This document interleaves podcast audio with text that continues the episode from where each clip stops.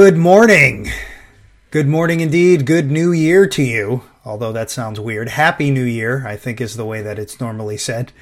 Um, my name is Michael Talercio. I'm the pastoral intern at Forest Hill Presbyterian Church. It's day three hundred sixty-eight of our daily walk through the Bible. We're three days into the new year here, and we're our first day into a new book. We're looking at Mark today. Why don't we ask the Lord's blessing as we open up His Word? Let's pray. Father, thank you that you have given us this opportunity in this new year to worship you afresh. Thank you so much, Father, that you've loved us and cared for us throughout this previous year as your people. You've been loving and caring for your people since the very beginning, since you made your people for yourself, Lord. Thank you that we have a rich heritage uh, as your people, Lord, um, as people who know Jesus. Thank you that we get to look at him today in Mark chapter one and be reminded of who your Son is, O Father. And we pray, Lord, that we would see him clearly and that we would see uh, not only who he is, but what he has come to do and, and what it means for us. And we pray this in Jesus' name. Amen. All right, Mark chapter one, the beginning of the gospel of Jesus Christ, the Son of God. As it is written in Isaiah the prophet, "Behold, I send my messenger before your face, who will prepare your way. The voice of one crying in the wilderness, 'Prepare the way of the Lord, make his paths straight.'" John appeared, baptizing in the wilderness and proclaiming a baptism of repentance for the forgiveness of sins. And all the country of Judea and all Jerusalem were going out to him, and were being baptized by him in the river Jordan, confessing their sins. Now John was clothed with camel's hair, and wore a leather belt around his waist, and ate locusts and wild honey. And he preached, saying, "After me comes he who is mightier than I, the strap of whose sandals I am not worthy to stoop down and untie. I have baptized you with water, but he will baptize you with the Holy Spirit." In those days, Jesus came from Nazareth of Galilee and was baptized by John in the Jordan. And when he came up out of the water, immediately he saw the heavens being torn open and the Spirit descending on him like a dove. And a voice came from heaven, "You are my beloved Son. With you I am well pleased." The Spirit immediately drove him out into the wilderness, and he was in the wilderness forty days, being tempted by Satan. And he was with the wild animals, and the angels were ministering to him. Now after John was arrested, Jesus came into Galilee, proclaiming the gospel of God, and saying, "The time is fulfilled, and the kingdom of God is at hand. Repent and believe in the gospel." Passing along the Sea of Galilee, he saw Simon and Andrew, the brother of Simon, casting a net into the sea, for they were fishermen. And Jesus said to them, "Follow me, and I will make you become fishers of men." And immediately they left their nets and followed him. And going on a little farther, he saw James, the son of Zebedee, and John, his brother, who were in their boat mending the nets. And immediately he called them, and they left their father Zebedee in the boat with the hired servants, and followed him. And they went into Capernaum, and immediately on the Sabbath he entered the synagogue and was teaching. And they were astonished at his teaching, for he taught them as one who had authority, and not as the scribes. And immediately there was in their synagogue a man with an unclean spirit, and he cried out, "What have you to do with us, Jesus of Nazareth? Have you come to destroy us? I know who you are, the Holy One of God." But Jesus rebuked him, saying, "Be silent and come out of him." And the unclean spirit, convulsing him and crying out with a loud voice, came out of him. And they were all amazed, so that they questioned among themselves, saying, "What is this? A new teaching with authority. He commands even the unclean spirits, and they obey him." And at once his fame spread everywhere throughout all the surrounding region of Galilee. And immediately he left the synagogue and entered the house of Simon and Andrew with James and John. Now Simon's mother-in-law lay ill with a fever, and immediately they told him about her. And he came and took her by the hand and lifted her up, and the fever left her, and she began to serve them. That evening at sundown they brought to him all who were sick or oppressed by demons, and the whole city was gathered together at the door. And he healed many who were sick with various diseases, and cast out many demons. And he would not permit the demons to speak, because they knew him. And rising very early in the morning, while it was still dark, he departed and went out to a desolate place, and there he prayed. And Simon and those who were with him searched for him, and they found him and said to him, "Everyone is looking for you." And he said to them, "Let us go on to the next towns, that I may preach there also, for that is why I came out." And he went throughout all Galilee, preaching in their synagogues and casting out demons. And a leper came to him, imploring him, and kneeling said to him, "If you will, you can make me clean." Moved with pity, he stretched out his hand and touched him and said to him, "I will, be clean." And immediately the leprosy left him, and he was made clean.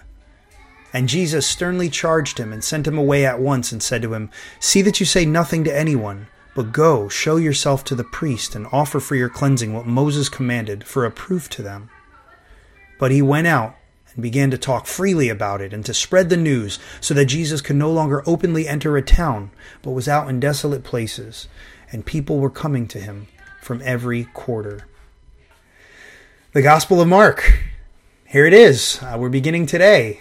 And what to say by way of introduction? Um, some people, many people actually nowadays in critical scholarship, think that the Gospel according to Mark is the first of the four Gospels that was written. Um, my own personal thought is, uh, the jury's still out, but I kind of lean more towards Matthew being the first of the four. I think that the way that the four Gospels appear in our Bibles is the chronologically speaking, the, the order in which that they were all written. I don't think that's true for all the books in the Bible, but with the gospel accounts, that's that's my personal view. But the reason why many people think that Mark was written first is because it's very bare bones. Uh, it doesn't have a lot of material in it that doesn't appear in Matthew or Luke or even John.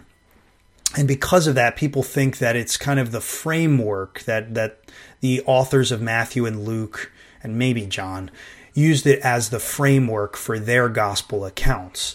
Uh, and so they just kind of built off of the the straightforward components of Mark's gospel uh, and kind of added their own features and other stories that that they recall or that they had heard if, if they weren't disciples themselves like Luke. Luke wasn't one of the apostles, at least. Luke wasn't an apostle, but um, neither is Mark. Mark is the what we what we believe from church history, uh, from from Papias, actually. He, he gave us some important information, some important details about Mark's gospel. One of those pieces of information, uh, which Eusebius records in his church history, um, is that Mark was a disciple, a protege in particular, of Peter. He also uh, knew um, Paul. Uh, we believe that in the book of Acts, where we read about John Mark, that that is Mark, the Mark who authored the gospel according to Mark. Uh, and so this man wasn't an apostle himself, but he knew the apostles. He was in with at least two of them and other other close disciples of Jesus. And so what we believe, as as Papias has handed down throughout church history, one of the early church fathers, Eusebius, recorded for us, what we what we believe about the Gospel of Mark is that it was um, authorized, so to speak, by one of the apostles, by Peter. That the words that Mark recorded were the words that Peter would have us record. So there is there is an apostolic, right from one of the apostles, origin story for this book. Just as we say that the Gospel of Luke, though written by Luke, who was not an apostle, was was largely, mainly authored or, or authorized, we might say, by Paul, Luke being a companion of Paul. So the four Gospel accounts, all of them either written by apostles themselves or authorized by apostles. And and uh, we know Mark uh, being, being that of, of Peter's uh, influence there. Uh, and the reason that that's important is just because we can be sure that the gospel accounts themselves don't teach us or say anything to us uh, or to anyone, whoever reads them, that is different or outside of what Jesus commanded his apostles to do and to teach. Jesus authorized his apostles and the apostolic crowd there, the apostolic community, to give us his word, an accurate depiction of who he is. The thing that makes Mark unique, beyond just that it's kind of bare bones, are a couple of passages, a couple of features that we're going to read about over time. And we start reading about one of them in today's chapter. Um, we don't get an account in Mark of Jesus's birth or his childhood like we get um, information from in Matthew and Luke. Instead, we jump right into verse one, the beginning of the gospel of Jesus Christ, the Son of God. And what's interesting is that Mark is giving us this gospel account in the mid sixties, maybe maybe before then, um, but no sooner really than the, no later than the mid sixties. That is not sooner, no later than the mid sixties. And at that time, Rome was the center of the world, and in particular, Nero was in charge in the mid sixties of Rome, and he was just a corrupt ruler. Uh, there were there were other corrupt rulers in Rome's history, um, but Mark is beginning the gospel account. Mark is beginning his gospel account in verse one here, the beginning of his gospel account of Jesus Christ, the Son of God, with a bold statement.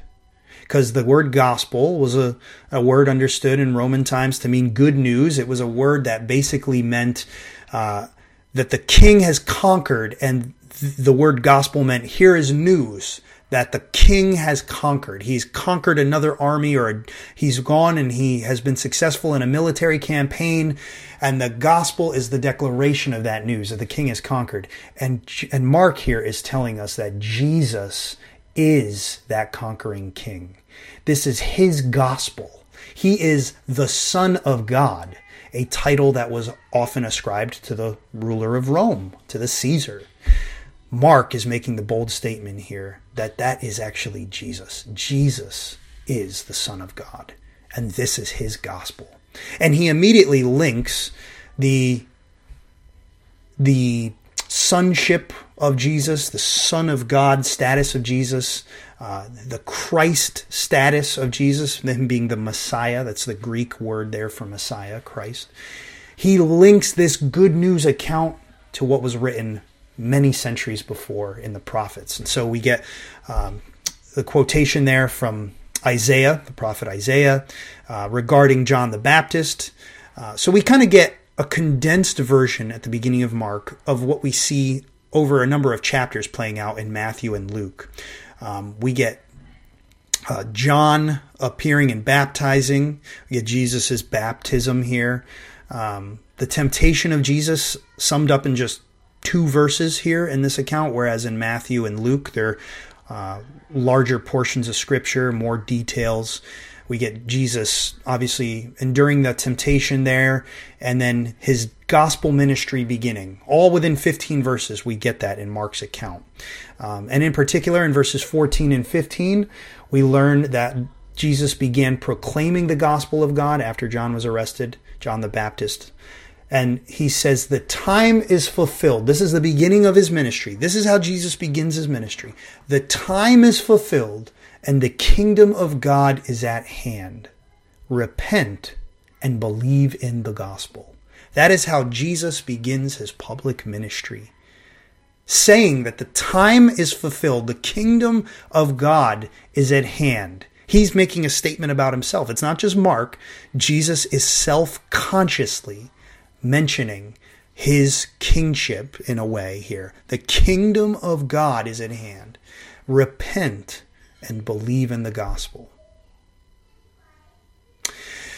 We have to reject the idea that sometimes comes down to us that Jesus really didn't make a big deal of who he himself was as the Messiah. He didn't really take that title upon his lips. That's what he's doing right here. Jesus is telling us that he sees himself as the one bringing the kingdom of God. Um, Scanning through here, a feature of Mark that we're going to see here. Maybe we'll maybe we'll just end with this uh, this this feature, because I would love to to go on and on here uh, and look in detail at each of these accounts. But since it's chapter one and we're just kind of doing an overview, we'll notice one feature of Mark in particular as it is distinguished from Matthew and Luke's account, and, and we'll we'll go from there. Now, uh, Mark uses the word immediately. I- immediately, right? From chapter one, he uses this word immediately a number of times. I think it's more than half a dozen uh, that he tells us that the Spirit immediately drove Jesus out into the wilderness, and Jesus passes along the sea, and immediately the, the disciples that he calls, verse eighteen, leave their nets and follow him. And then verse twenty-one, uh, he goes into the, the temple, uh, the, uh, the, the synagogue on the Sabbath, and there's immediately on the Sabbath as he enters, uh, he's teaching. Uh, sorry, so verse twenty-one, it uses immediately. He immediately on the Sabbath enters the synagogue and is teaching. And then verse twenty-three, immediately there was in their synagogue a man with an unclean spirit. It, it's just there's this immediacy to Mark's gospel that he highlights in particular. And I think the reason that he does that, if for nothing else, is to show us the authority of Jesus as this Son of God, as this one bringing the kingdom of God to earth. This king has authority. And we even see that just from the way that the people around respond, right? In the in the passage there in the synagogue, the section in the synagogue, verses twenty-one to twenty-eight, the people see Jesus cast out this demon, and they say, "What is this? A new teaching with authority." So Jesus is coming in on the, the history of Israel as the promised king who's coming, as we mentioned, was predicted already way back in Isaiah and actually many years even before that. He's coming onto the scene now. He's preaching this gospel that we're going to see more clearly as we go through the book. And he's commanding things. He has authority as the Christ, as the Son of God. And what's he have authority over? Well, we saw that he has authority over unclean spirits. But if we go back even further into the, the beginning of the passage, we saw that he has authority over the devil, right? In verses twelve and thirteen, we've already seen it. That was the, that was the thing that began Jesus' ministry. He defeated the devil in the wilderness by refusing his temptations. And now he brings that authority onto the scene uh, in his public ministry, on into Israel and really to the ends of the earth, Which, which will play out in time.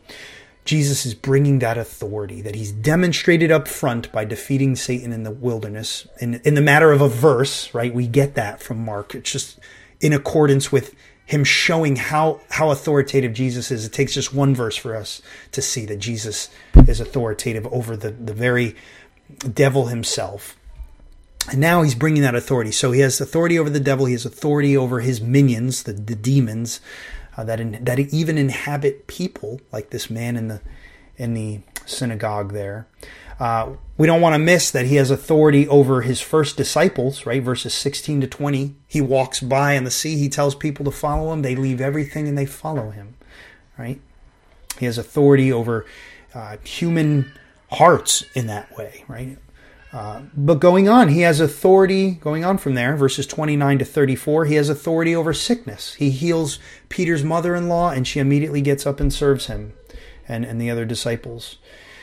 And then Jesus makes it clear in verses thirty-five to thirty-nine that he has come out to preach the gospel, because the people want to make him known. The, the tendency is for the people to want to build up Jesus' reputation and make much of him. But Jesus says, I have to keep moving. I'm here to preach this message. That's not all he's here for, but he is here to preach a message, to preach the gospel, verse thirty-eight. Let us go on to the next towns that I may preach there also, for that is why I came out. And then we see Jesus with his authority over leprosy and all that is actually wrapped up in that leprosy. All the ways that the law bound people, like lepers, to be outside of the community. In verse forty to forty-five, we see Jesus healing this man with compassion, this leper with compassion. And then he says, go, in verse forty-four, see that you say nothing to anyone, but go, show yourself to the priest, and offer for your cleansing what Moses commanded for a proof to them. And we see the man actually disobey Jesus in what, pres- what the last verse, what happens there, by going out and beginning to talk freely about what Jesus did. So we see Jesus, Mark highlights this in particular, Jesus not ready for everybody to just come to him and to know him. He has a plan and a reason in place for why he doesn't want his name to be lifted up. And one of the reasons is because he doesn't want people to come for him, to him just for what he can do. He has come to preach a message, and it's by that message that people will be set free. We'll see that more. Um, and he's come to give that message the authority that it needs. Remember this word authority. Jesus is the King. He is the Christ, the Son of God. He's bringing his authority. Let's look forward to how he's going to show that authority and what he's going to do with it as we look at the rest of Mark's gospel in the future here. But let's pray for today. Father, thank you that you have given us this look at Mark chapter one. It is a picture of your Son's power over everything, Lord, in miniature here. We see it in miniature in these few small spheres. He has authority over people. He has authority over demons. He has authority over sickness. Uh, we're going to see next time his authority over nature, Lord. It's, it's just amazing uh, how immediately we get to see this from the Gospel of Mark. And we pray, Father, that we would enjoy Jesus as we go throughout this, this book, Lord, that we would enjoy his authority and that we would submit to it in our enjoyment of it, that it would go hand in hand. We would enjoy submitting to Jesus, the King.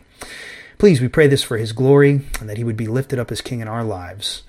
Uh, in his name we pray. Amen. Well, with this brief look at Jesus' authority over all of these different aspects of life, I hope you will go confidently out into the day, submitting to him with joy as the King, as the one in charge of everything, and immediately taking on whatever he puts before you with trust in him. Go well, brothers and sisters.